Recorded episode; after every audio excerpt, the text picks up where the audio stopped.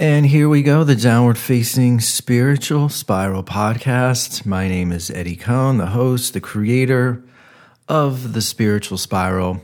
Today, I am thrilled to welcome writer author David De Sola to the podcast. No discussions of COVID 19, no discussions really too much of social media. Instead, we are going to talk about this amazing book that I just read by David called Alice in Chains the Untold Story. And I think about a month ago, I, of course, went onto Amazon, searched for some books that I wanted to read, obviously, since we're going to be spending so much time at home. And I didn't type in Alice in Chains, but it probably was from based on a previous search because I really was in this world of reading a lot of memoirs from a lot of my favorite bands Scott Weiland, Neil Young, the Wilson sisters from Heart. sort of went into this phase of reading one memoir after another regarding bands that I absolutely love. And so this one, Alice in Chains, showed up in my feed, and I just right away had to buy it. And the funny thing is, is that I hadn't ever known that a book came out about Alice in Chains. And so I read the book within a couple weeks and I reached out to David and he immediately got back to me and he was down to talk to me so i was stoked. So it really it's funny i think i needed this book right now because it really took me away from what i'm feeling right now culturally. It really brought me back to the 90s it reminded me about how amazing alice in chains was. I was a freshman in college and at the time my roommate was from seattle and he brought all this amazing music down. This was right at the precipice when the Seattle grunge scene was about to take off. So I, it felt like I was reliving my 90s days. It was just freaking awesome reading this book and the amount of details that David finds. And it's sort of a sad, obviously, there's a sad ending, per se, I guess you could say, because Layne obviously ends up uh, overdosing and dying.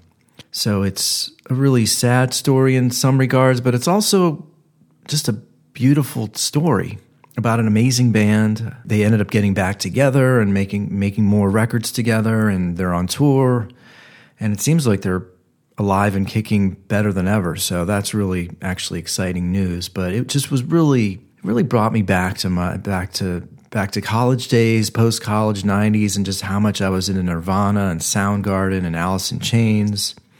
Of course, Pearl Jam. I, I just I think that music was so life changing for me and this was so far before social media and technology taking over the world. I just remember driving or walking down the beach or going to class and just listening to records from beginning to end. And it's just powerful music. And I don't know if we will ever hear music like grunge again. And besides just the music, there was just a cultural phenomenon happening where people just were absorbed with amazing lyrics, songwriting, music. It was just an amazing, amazing time to get into music and I it's I will never forget those days and so it was really nice to relive that experience with David as I as I not only read the book but got to speak with him. So it's a great talk about Alice in Chains, what inspired him to, to write the book. Anyway, the book is called Alice in Chains: The Untold Story. If you were into grunge, if you were an Alice, into Alice in Chains or Soundgarden, I highly recommend the book. Again, it's from David De Sola. And if you dig the show, please head over to iTunes, give it a review, give it a five star. You can reach out to me on Instagram or Twitter at Eddie Cohn and say hello. Remember, I'm teaching all my yoga classes online right now on my YouTube channel. So hit me up on Instagram and I'll send you the links for all the yoga classes. And that is it. As always, thank you so much for listening and being a part of the downward facing spiritual spiral. Again, thank you so much to David for taking the time to talk to me. I hope you guys dig the sh- uh, hope you guys dig the conversation as much as I did. So yeah, as always, thank you so much for listening and supporting the downward facing spiritual spiral podcast.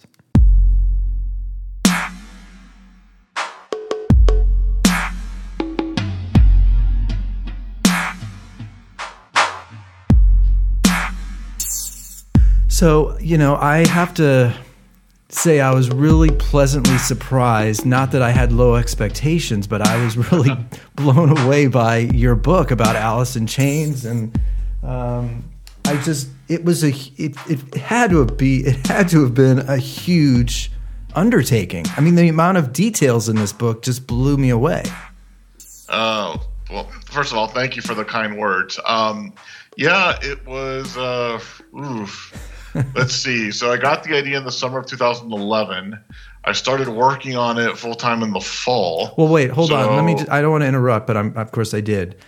What Yeah. What is going on in 2011 or in your mind? Because you know, to to such because I got the sense that you're working for CNN. And you're sort of more on the Well, well, I, like. How do you go? How do you get yeah, yeah. inspired? You know, to do this. I just finished the first year of a two-year graduate program at Georgetown. Okay. Uh, I was uh, I had left my job at CNN. I was working for a friend at 60 Minutes as an intern. In order to get any sort of credit for it, I had to do an independent study course, accredited independent study course at Georgetown. So basically, I'm working, you know, 40 hours a week, five days a week, and I'm going to classes two nights a week. Okay. And I'm doing that for an entire summer. So I had a lot on my plate, basically, is what I'm trying to get at here. Yeah. right? And so on top of all, so that meant I had a lot of work that I had to take home uh, from school and from 60 Minutes. So there were there were a lot of there was a lot of burning of the midnight oil uh, on the home front. Yeah. And one night I put on the Dirt album for the first time in ages. We're talking probably years here, literally. And I just, you know, again, I played it all the way through because I just I'd forgotten about it. I just sort of, you know, went all the way through the whole thing. And at the end of it, I'm like, okay, this, that was a good record. Yeah. And, uh, and I'm sitting over there, and I'm like, well, you know, I, I, at that point I finished. I'm like, well, you know, Layne's been dead for almost ten years. Somebody's got to have written something, right? So I start looking for it, looking for looking on Amazon, Google, wherever. I didn't find anything along the lines of what I was looking for. So at that point, besides a job and graduate school, uh, I had the utterly insane idea of doing it myself. Hmm. So that's how it started. Um, obviously, I wasn't gonna, you know, pack up and leave school and work and everything. I mean, I still had all those things going on. So by August, when the when the summer session rolled around, I got I had about I had a three week window in between the end of my summer school and internship and the start of the fall term. Um, so that's when I really started working on it. Um, I did my first reporting trip to Seattle. I did my first round of interviews. Keep in mind, I was living in Virginia at the time, living in DC, so it wasn't, a, you know, I couldn't do something like that like on weekends or anything like that. I had to, you know, go there for a pretty set chunk of time. Did anybody sort of give you a, a blessing or give you support? Like, oh, this is a great idea. Or I mean, did you have like a manager, agent that, talk- that Are we talking about the band or just in general in Well? Yeah, I mean both. I mean, I'm getting to the band, but yeah, did anybody give you some sort of because you know I've been writing a book for a couple of years now, and to to take a chance on this without either the Without big- anything? yeah, is, Right. is a huge endeavor. Right. Yeah. Well, the answer is uh, I had no agent, I had no manager, I had no professional representation at that time. My my idea was okay. I'm going to go look into this, and worst case scenario, I would probably turn it into an article or a series of articles to publish in some form or another later on. So that was going to be most my worst case scenario. I had I, I, would have read a couple of books, did a couple of interviews, maybe taken one or two trips, and if that's all that ever came to it, then I would just sort of take whatever material I found and, and, and publish it in some sort of presentable form, right? Which, you know, in theory is probably what I should have done first, but I mean, again, I just went with it, man. I had I had the time, I had the energy, I had the thankfully I had the resources. Um, so I just sort of went with it, and and uh, so I did that first trip. Uh, I met with a couple people from this. I met with several people Yeah, um, on and off the record. You know, they just told me, you know, keep going. So I did. Um, obviously, because I was on the other coast, most of my interviews were by phone.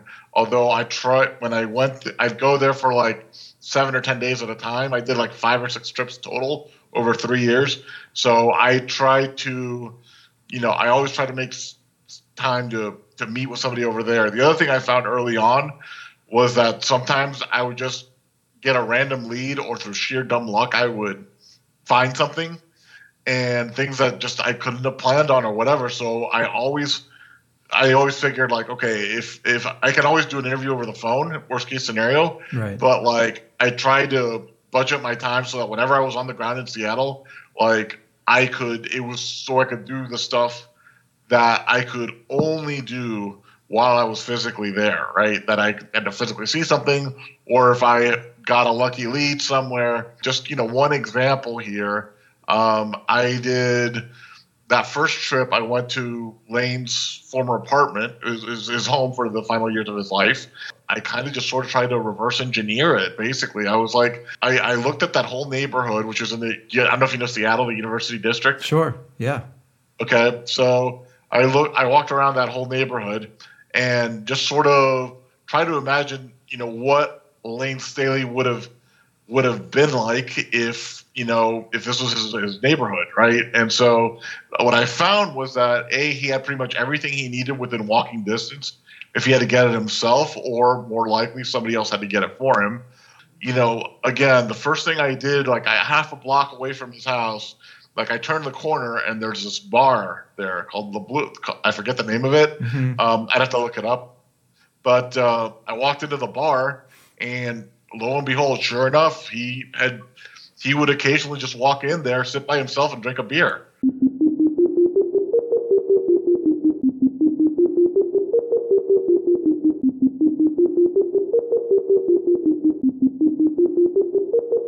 one of the, my sources that I met was a guy who he works in construction or cleaning, like whatever. And so he had not only had he seen Layne in that bar, but he would also he was also uh, part of the cleanup crew that got hired to to, to go through his apartment, uh, clean up his apartment for sale after he died.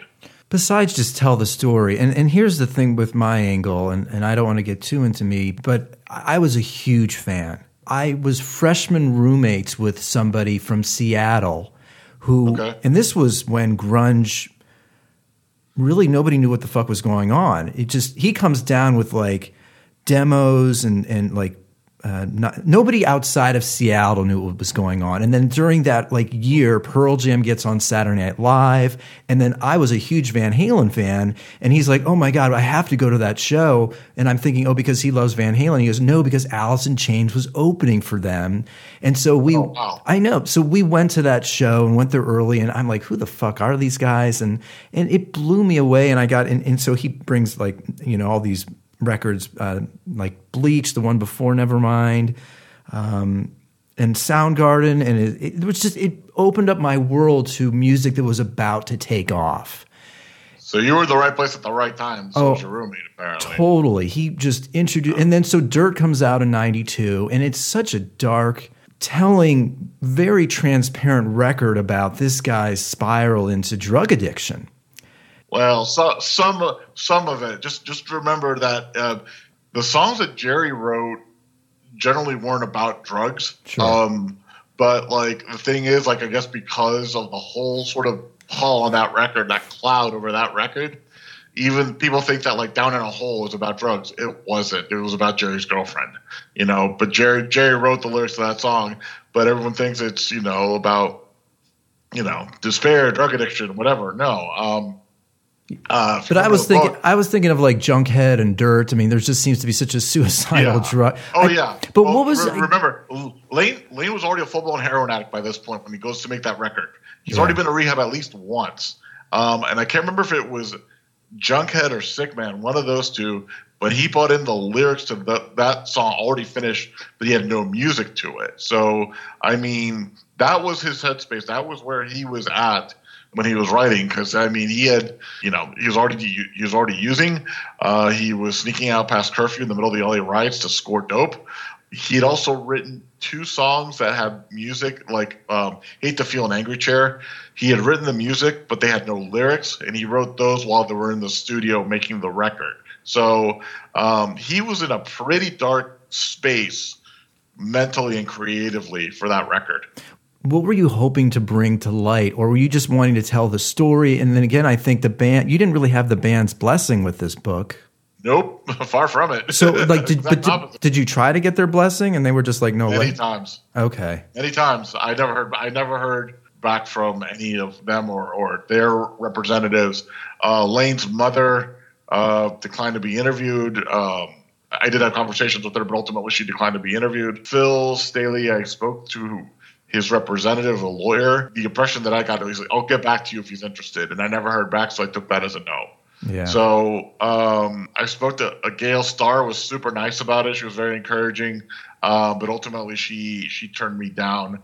Uh, I think because you know the rest of the band wasn't involved. You know, so it just it's one of those things where most people were like, "Wink, wink, nudge, nudge, go for it." Um, and the band was like, you know, they just didn't want anything to do with it. And why do you think that is? I have my own theory, my own educated guesses for it. I will, without getting into specifics, I will say that I wasn't the first guy to come around pitching them on the idea of a book. Um, I will say that they've they've passed on other on other offers. Uh, I was just the only guy that was dumb enough to go ahead and do it anyway. Yeah. I, even though I, I've never heard from her, you know, almost 10 years later, I've never heard back from Susan Silver. But once the project got underway, I had her, I had a private email from another source. And so I'd email her periodically when they're saying like, Hey, the book is finished, you know, blah, blah, blah, you know, this is my deadline. If you want to talk, you know, I would assume they were at least aware of what was going on, at least through that channel. But again, I've never heard back from her one way or the other. So I, I, couldn't tell you. That's pure speculation from my point. All that I can say is that you know there were I pursued them through multiple points of contact, and I never heard anything back except for those specific cases where it wasn't even, there were people within the band itself. It was like Layne and Mike's families basically.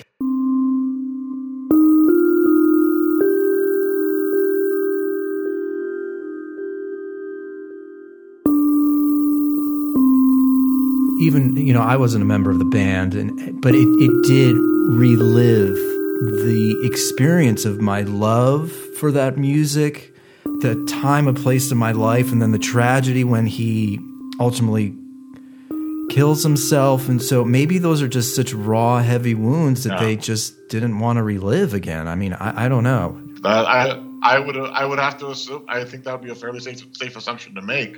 But again, um, I mean, they've if you look at like the interviews that they were doing with Black Gives Way to Blue, which was their first album of new material um, with William, um, you know, they talk about some of this stuff, and then I think they stopped talking about it. So I just I don't know if it was just too much, too was still too raw or what, but I mean, you have to figure, and also, I mean, you know. Even though Layne gets all the attention for being the lead singer or whatever, keep in mind, I mean, Jerry had his issues, mm-hmm. Sean had issues. Um, you know, I mean, I, I quoted Demri, Layne's girlfriend's mother, Layne's girlfriend.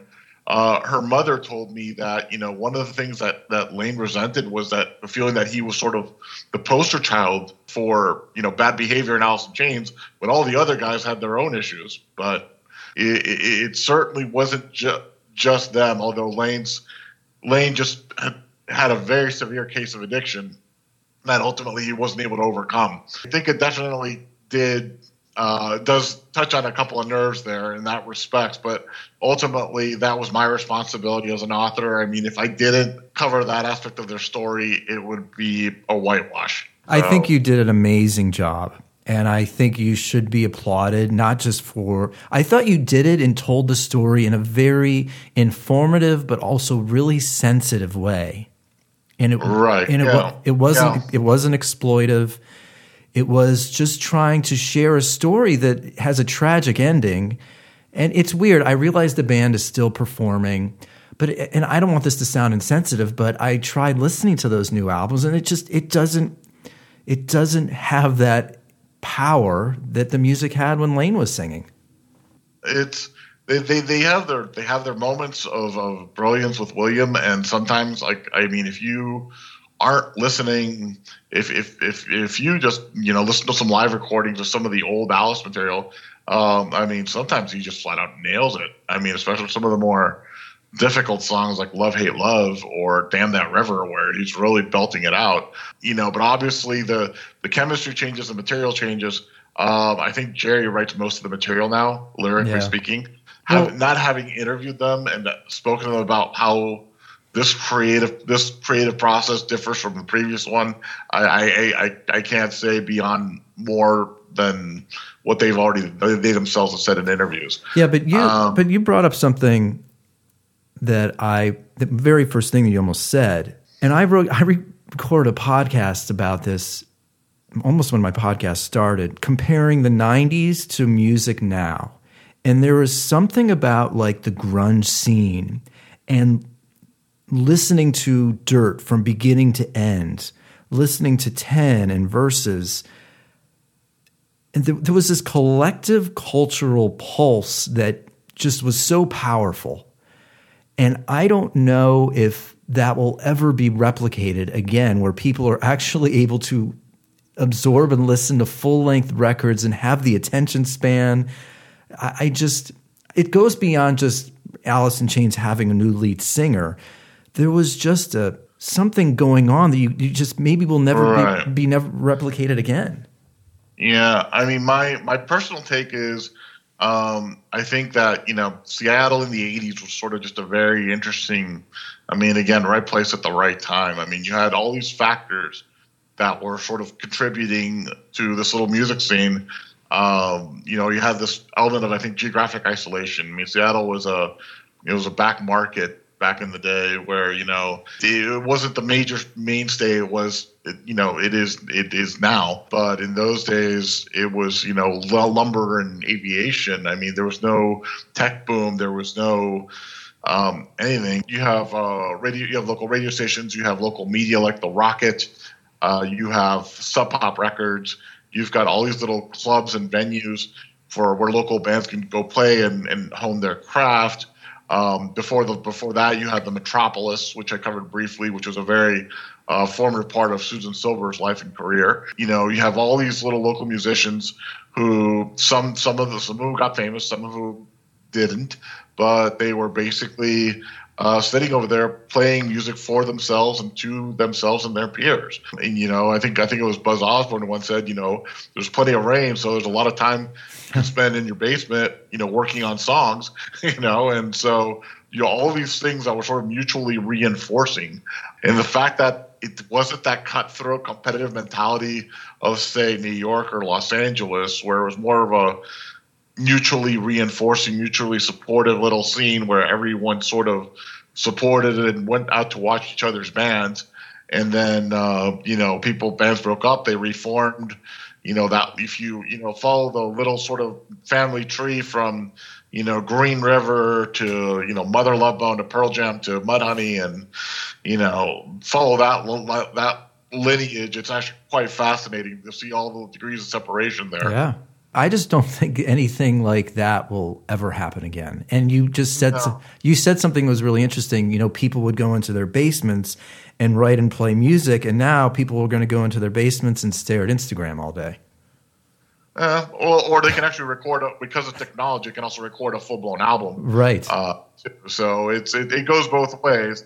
Um, of course, the big loser for that it would be the old the old studio system, right? The old line studios like Studio X, which closed down not too long ago, unfortunately. Uh, formerly Bad Animals, which is where Soundgarden and Alice in Chains recorded some of their albums. But the other thing I was going to say, just to finish that thought, was that there was because I think there was no expectation that this would ever get out beyond their little community. Uh, I think because there were no expectations of money or success or MTV or fame or whatever, there was sort of an innocence and an integrity to those early grunge records from the late 80s to up until 91 up until nevermind really up to and including nevermind really that um, i think you just will just never be able to match. I mean because once you know once money and pressure and fame and celebrity and all that other stuff kicks in you know it's kind of like the cat's out of the bag and you know all of a sudden that's where all the cheap imitators and second and third and fourth rate you know uh, bands that start popping up. But I think those early records, I mean, there is an integrity and mm-hmm. an innocence uh, to all of them.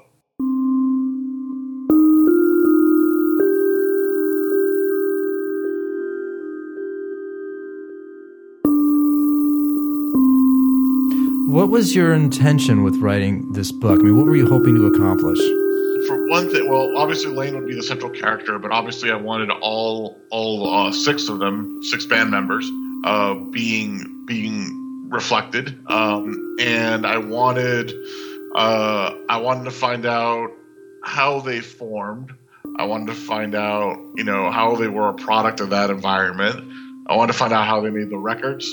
Uh, I wanted to find out, you know, because a big part of, you know, post 92, from 1990, well, 94 really until, until he died. I mean, Alice in Chains basically created, they, they sort of hunkered down the fort and they created this sort of this no comment policy, right? Where they just wouldn't talk about Layne's health or his drug problems or whatever.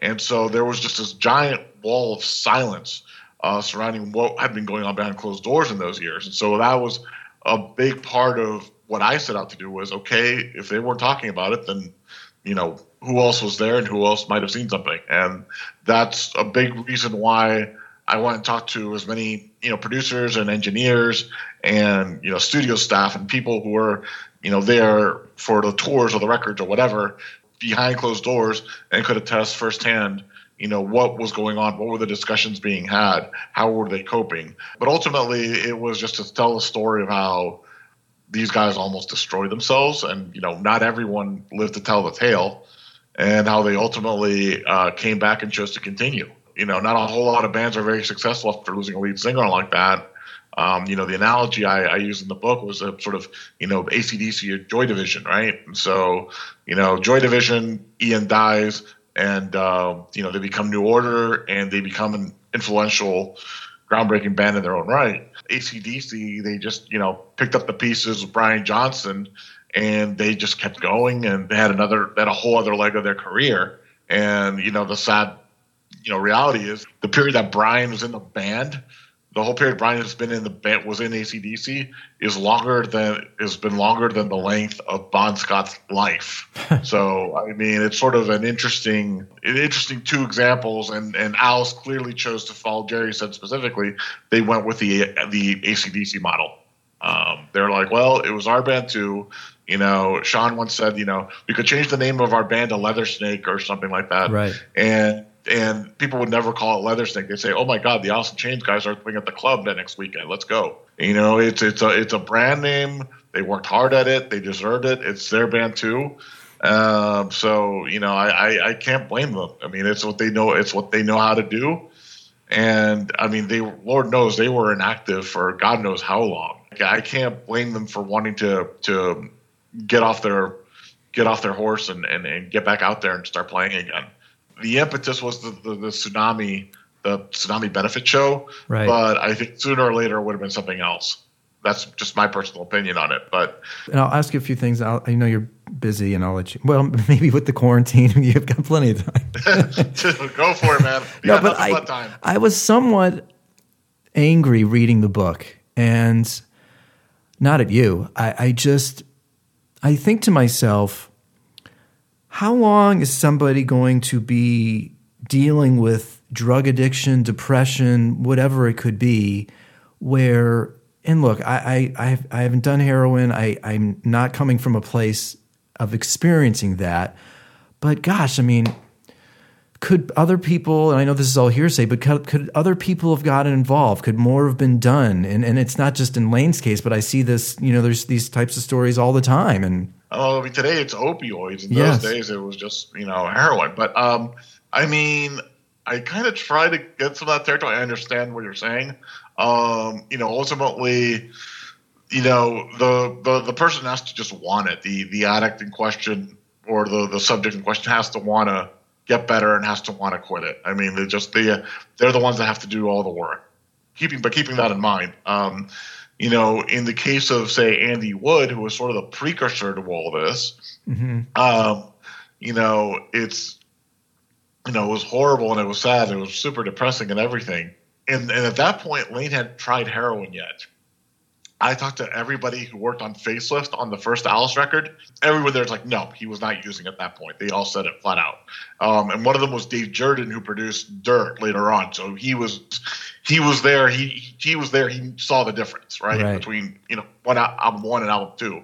Um, So, I mean, you would think that, you know, not just to Alice in Chains, but to anybody else in the Seattle area that was also dabbling in this stuff, that Andy's death would have been a giant red flag or a cautionary tale or some sort of deterrent saying, hey, this is what's going to happen to you if you do this. You know, obviously it wasn't because there you go. I mean, um, you know, the other thing that just kind of boggled my mind was that even in at the music bank before Alice in Chains are famous, they're still a local Seattle band.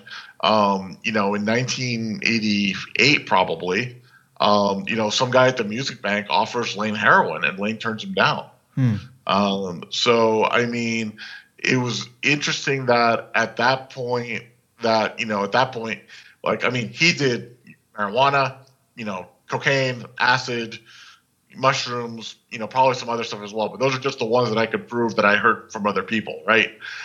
But he drew the line at heroin. It's interesting that he was like, "There's like, okay, no, no, no, I'm not gonna, I'm not gonna go there." Now, why he ultimately changed his mind a couple years later and decided to try it, that I was never able to find out. I never, you know, I, I found out what he told his one of his close friends about the first time he tried it, but I never an explanation for why he changed his mind and decided to cross that cross that bridge. You know what I mean? So it's it's one of those maddening questions that because Layne and so many of those people in that orbit are dead now, we're just never going to find out. I don't think so. You know, it's funny you took the glass half full stance when I brought up, you know, people right now are in their basements instead of using their guitars, you know, playing playing new or you know writing new music and forming bands but i do think to create a movement a scene it requires there to be no distraction and requires you know guys and women like all being connected by one thing and in like a band's case it would be the music or it would be you know, poetry or getting better at violin. And of course, there are those exceptions where people are right now just hell bent on getting better at their craft. But I do think technology, and that sort of was the originator of my podcast. I do think, you know, people aren't listening to full length records anymore. I, I, I, no, it's singles. Unfortunately, it's a very singles driven culture or or individual downloads, I should say, even yeah. more so these days. But um, which is a shame um, because yeah, yeah. I mean, I'll, I'll give you an example from my own thing. I mean, you know, I, I've been a Queen fan since forever, right, for years, and I saw. Um, and uh, I had like their greatest hit sets, right? And I thought, okay, I was fine with that. And so I saw the uh, I saw Bohemian Rhapsody when it came out. Within a month, I basically went through Queen's entire '70s catalog. Right. and uh, and I'm like, wow, there's some real hidden gems here. And uh, so I went through the rest of it, and I bought their live records. And sure enough, now like some of my favorite songs are like the deep cuts. And uh, you know, sometimes it's you know, and obviously Queen are an exceptional band. I mean, don't get me wrong, but you know, it's it's kind of I, I always love that feeling of finding that that that little gem, that little diamond in the rough that gets overlooked somehow and it becomes like your favorite song. You know what I mean? But people aren't thinking of making a complete statement or a record or whatever anymore. Yeah, I think I'd, I'd be might agree with that. Well, and I just remember back then when Alice in Chains, when my roommate introduces me to Facelift and we go to the show and then like Sap comes out and then, mm. you know, I didn't really know Soundgarden very much. And then I'm hearing Chris Cornell's on that EP and then Dirt comes out. It just sort of like opens up this world of just – curiosity and new music and yeah. going going and so now it's like those exploratory journeys of getting new music and consu- yeah. it just it, they don't exist and that overlap in that you know social and professional universe because at that point Soundgarden Alice had the same management right mm-hmm. so um, so you have to remember that they're to some extent they are joined at the hip during all this um, even though they're two very different bands musically, but they were both being managed uh, managed under very different circumstances by Susan Silver. You know, really sort of a she does not get enough credit, uh, in my opinion, as as much as as she should. I mean, just to handle not one but both of the situations with different dynamics and different personalities and different issues at play. I mean, I don't know, just but to nurture take two local bands and basically launch them into you know turn them into superstars um, and you know you know poster boys for this grunge scene whatever you want to call it you know i don't know i mean i think it's a, i mean obviously you know they wrote the songs and you know they worked hard at honing their craft and they deserve all the success but um, i you know but behind take any any band story that you know behind any band there's always a almost always a good manager to it.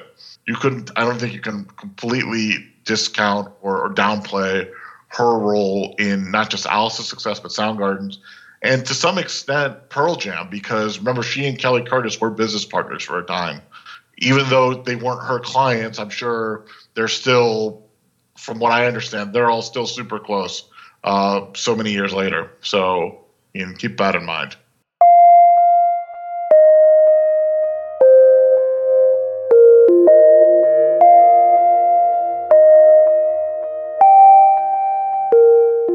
Couple of last things. I'll let you go. You, were you devastated when you heard about Chris Cornell? How, how did you take that?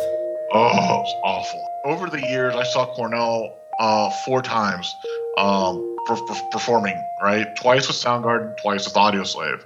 Um, the last time I saw him with Soundgarden, I was in London in on uh, ooh yeah Fourth of July of 2014. I had just handed in my manuscript, the I had handed in the manuscript, the final manuscript for the book, maybe like a couple of weeks earlier. So that was kind of like my like vacation, like treat to myself. Hey, I'm going to go to London, hang out with friends, and um, so we went to this festival in Hyde Park, which for those of your listeners who might not be familiar with it, is kind of like London's equivalent of Central Park, right? They do this festival there every year called British Summertime, and uh, it's like a week long, and every day it's like a genre of music. Like one day it's like pop, and one day it's hip hop, and one day it's you know hard rock or metal and whatever. So uh, with my friends over there, we went on the hard rock and metal day, and so the bill that day was uh, in order: Soulfly, uh, Motorhead, Faith No More, Soundgarden performing the Superunknown album in its entirety. Oh wow! And Black Sabbath. So that was the last time I saw Soundgarden and so and then a couple years later, um, I'm living here in Los Angeles, and I got a ticket to the Prophets of Rage uh, inauguration anti-inaugural ball show at a little club in Hollywood, and they they announced that that Cornell was going to be there, and they were going to do some Audioslave songs. So I went to that show, and you know went there with a friend. We had a great time. It was this great little club downtown, and you know everyone had a great time. And lo and behold, you know, I was under the impression that like, wow, these guys are either they're going to get back together and tour, or at least they might do some shows or something because they were having a great time. They only did three songs, and lo and behold, little did any of us know that was the last time that we saw the last Audioslave performance ever, and we yeah. just didn't know it at the time. Four months later, he dies, and the reason they go back to that London show for in 2014 is that my friend who I went to that show with it was like one or two in the morning over here, but he texted me overnight. It's like nine hour difference from LA, right? Something mm-hmm. like that. So he texted me overnight at like two in the morning with the announcement that Cornell was dead. I'm like, oh my god, yeah, yeah. And um, so I went to, um, I was able to get get it into the, uh, I was able to go to. The, there was a little press pen they had set aside for the service at the cemetery. Yeah, the Hollywood so Center. I was able to get my way in there, and so I was able to you know, we were at a distance. We could see people who was coming in and who was out through the camera lenses and the shutters and whatever. Mm-hmm. And uh, there was a PA system there. We could hear some of the speakers better than others. It depended, but like because the it was they were targeted. The sound was set up for the people who were at the service, right? Not for the press that was like 100 feet away, 200 feet away, right? right so right. you could sort of make out some of it. But yeah, I was at the I was, but yeah, I was there at the service with the press corps, and you know, and it was, you know, it was heartbreaking, and it was very difficult. Um, and you know, I, I'm friends with a guy who. Uh, his name is Corbin Reiff. He's he's got a he just turned in the uh, final draft of his Cornell biography. It comes out in July, I believe. So mm. look out for that. And uh, but it was just oh, it was just one of those wretched feelings never going to make sense. It's never going to just go away. I mean, there's a guy who I thought he was going to be doing this until his 70s. And he had, in all indications were that, you know, he had other plan, he had plans, he had plans for performing and for recording and for doing more projects and things like that. So for it to just abruptly end that way was just, I don't know. I, I just feel like, I mean, obviously, besides his family and his kids, you know, I feel that, you know, just we collectively as a, as a audience of, of, of, music fans and lovers of that era and of Cornell's work, uh, we all got cut short. We all got uh, I don't want to say I think cheated is putting it too harshly, but it just sort of seems like there was a lot more there, and and we're just never going to see or hear it. And it's just you know I don't know it's it's horrible. So what's uh, what's next for you? I've been working on a, a historical fiction novel right now that I'm having some issues finishing it. Um, but it's it's I've been working on it for a couple of years now, so you know we'll see what we'll see what happens with that, and then uh, either I'll do book number three or I will go back to work at you know CNN or whoever will have me somewhere. I don't know. We'll see. It's all sort of up in the air right now. Well, it's funny because I bought like five books. Um, about five weeks ago when this whole pandemic thing started, and, and I I wasn't intentionally trying to get your book. It just showed up in my Am- showed up in my Amazon feed because I didn't realize that there was a book about Alice in Chains, and so I have to say it got me out of this current state and brought me back to the early mid '90s when it's funny. I've been playing music since I was three, and I played the drums and piano, but it was when my roommate introduced me to Nirvana and Alice in Chains and Soundgarden, Mudhoney, Screaming Trees, and then seeing the movie singles. And it did inspire me to start writing songs. And that was a really life changing, like three to six years where I went from just kind of like playing music to actually writing my own songs. And so reading this book really brought me back to that really wonderful time of my life. Thank you. I appreciate that. And um, the nineties were kind of an, were an interesting time, not just Seattle, but in general. And I mean, you had, you know, this competing scene in LA, you know, with you know Jane's Addiction and Tool and Rage Against the Machine, and then you had, you know, the Britpop thing with like Oasis and, you know, I don't want to say Radiohead or Britpop, but you know, they were of the same era. Keep in mind, you know, when when Nirvana's Nevermind came out, I was twelve yeah, no, and then I just last the last few days I've been watching like old YouTube videos of, of them in the early '90s and on like on MTV, and it just music. I just don't think rock. I just don't think that type of music rock. It's funny how, and I'll let you go. I promise. I just I don't think rock music is ever going to be important anymore. It's yeah. just rock music's like like dead. I, would like to think some kid's always going to be in a garage somewhere with an amplifier and a drum set, but you know, who knows? I mean, as far as newer bands go, one of my favorites is the Struts. That's because I love British 70, like 70s glam rock. Yeah. So I don't know if you did you listen to them at all or not. No, I don't know them.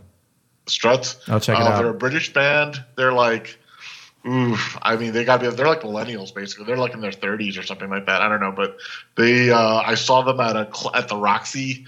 But yeah, that's that. But that's one of those newer bands that's definitely gotten a lot of um, a lot of attention lately. So you know, don't give up hope just yet. Uh, right. You know, yeah, I, I think it just I think it's out there. I think it just might not have been discovered yet. So yeah. we'll, we shall see. David, thanks for the time, dude. I, I appreciate you. Talking. Thank you, Eddie. Yeah, man. Have a great day. Thanks. You too. Take care. Stay safe. Thanks, dude. You too. Bye. Bye.